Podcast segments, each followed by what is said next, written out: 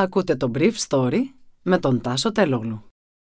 Χορηγός του Brief Story είναι το Avra Carbo. Avra Carbo, το ανθρακούχο φυσικό μεταλλικό νερό για να απογειώσεις κάθε στιγμή. Καλημέρα σας. Σήμερα είναι 3η 3 Μαΐου 2022 και θα ήθελα να μοιραστώ μαζί σας αυτά τα θέματα που μου έκαναν εντύπωση. Ουδής μπορεί να υπολογίσει για πόσο καιρό ακόμα θα υπάρχει ρωσικό αέριο στην ευρωπαϊκή αγορά. Εμπάρκο αργού πετρελαίου κατά της Ρωσίας ετοιμάζει η Ευρωπαϊκή Επιτροπή με σημαντικές διαφωνίες ακόμα ως προς το χρόνο στον οποίο θα επιβληθεί τελικά. Ο Διευθύνων Σύμβουλος της μεγαλύτερης γερμανικής ενεργειακής εταιρείας της E.ON είπε χθες ότι θεωρεί πως είναι ανα πάσα στιγμή πιθανό η Ρωσία να επιβάλλει διακοπή των παραδόσεων φυσικού αερίου στην Ευρωπαϊκή Ένωση ή να γίνει και το αντίθετο. Κανένας δεν μπορεί να απαντήσει στη Γερμανία σοβαρά αυτή την ερώτηση, είπε ο Λέοναρτ Μπίρνμπαουμ. Η κατάσταση είναι πολύ σοβαρή. Πρέπει να προετοιμαστούμε ανάλογα. Εμείς πρέπει κάθε στιγμή να υπολογίζουμε με μια διακοπή των παραδόσεων φυσικού αερίου είναι εντελώς αδιάφορο αν αυτές οι παραδόσεις διακοπούν το Μάιο ή το φθινόπωρο. Χρειάζεται μια συντονισμένη δραστηριότητα σε όλη την Ευρώπη για να αντιμετωπιστεί το πρόβλημα και έκτακτα σχέδια επίγουσας ανάγκης τα οποία θα συμβάλλουν στο να υπάρξει μια μερική αναπλήρωση αυτού του αερίου. Χρειαζόμαστε ένα καλύτερο ευρωπαϊκό συντονισμό για την αντιμετώπιση του προβλήματος.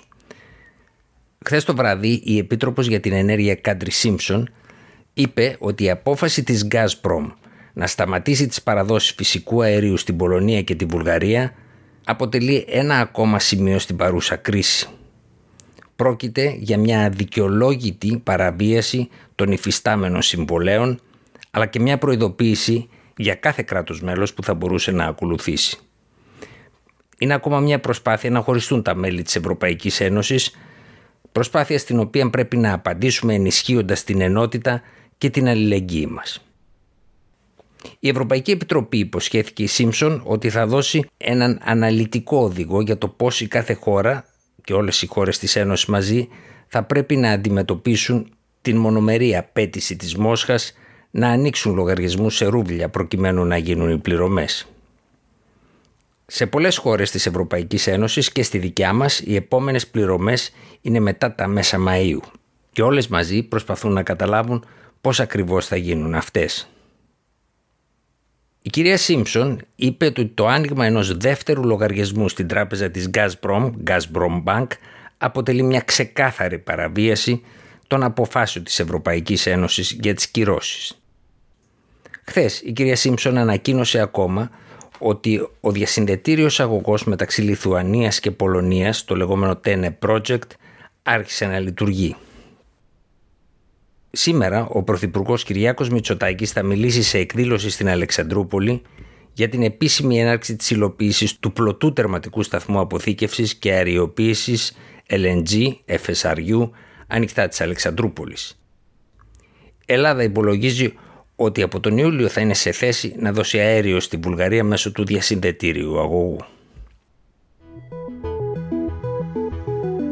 Για ένα πιθανό εμπάργο κατά της Ρωσίας δεν υπάρχει ακόμα ομοφωνία στις τάξεις των ευρωπαϊκών χωρών, διευκρίνησε χθε ο Υπουργός Κλιματικής Αλλαγής Ρόμπερ Χάμπεκ της γερμανικής κυβέρνησης, αλλά και η Υπουργός Εξωτερικών της κυβέρνησης του Βερολίνου, Αναλένα Μπέρμποκ. Η Ουγγαρία εξακολουθεί να έχει αντιρρήσεις σε ένα τέτοιο εμπάργκο. Ένα κρίσιμο πρόβλημα παραμένει το πότε θα εφαρμοστεί ακριβώς αυτό. Πολλές χώρες της Ευρωπαϊκής Ένωσης θεωρούν ότι η περίοδος κατά την οποία θα εφαρμοστεί ένα εμπάργκο κατά του ρωσικού αργού θα πρέπει να διευρυνθεί στους έξι μήνες. Απ' την άλλη πλευρά, ο Γερμανός Υπουργός Περιβάλλοντος, Χάμπεκ, είπε ότι η γερμανική κυβέρνηση δεν έχει μπορέσει ακόμα να λύσει το πρόβλημα του διυλιστηρίου της Ρόσνεφτ στο Σβετ της Γερμανίας που παίρνει αργό πετρέλαιο με αγωγό. Ο Χάμπεκ σημείωσε ακόμα ότι αν επιβληθεί εμπάργκο αργού τελικά είναι εξαιρετικά πιθανό η Ρωσία να βγάζει τα ίδια χρήματα παρέχοντας μικρότερες ποσότητες. Τότε, υπό Χάμπεκ, θα έχουμε κάνει μια τρύπα στο νερό.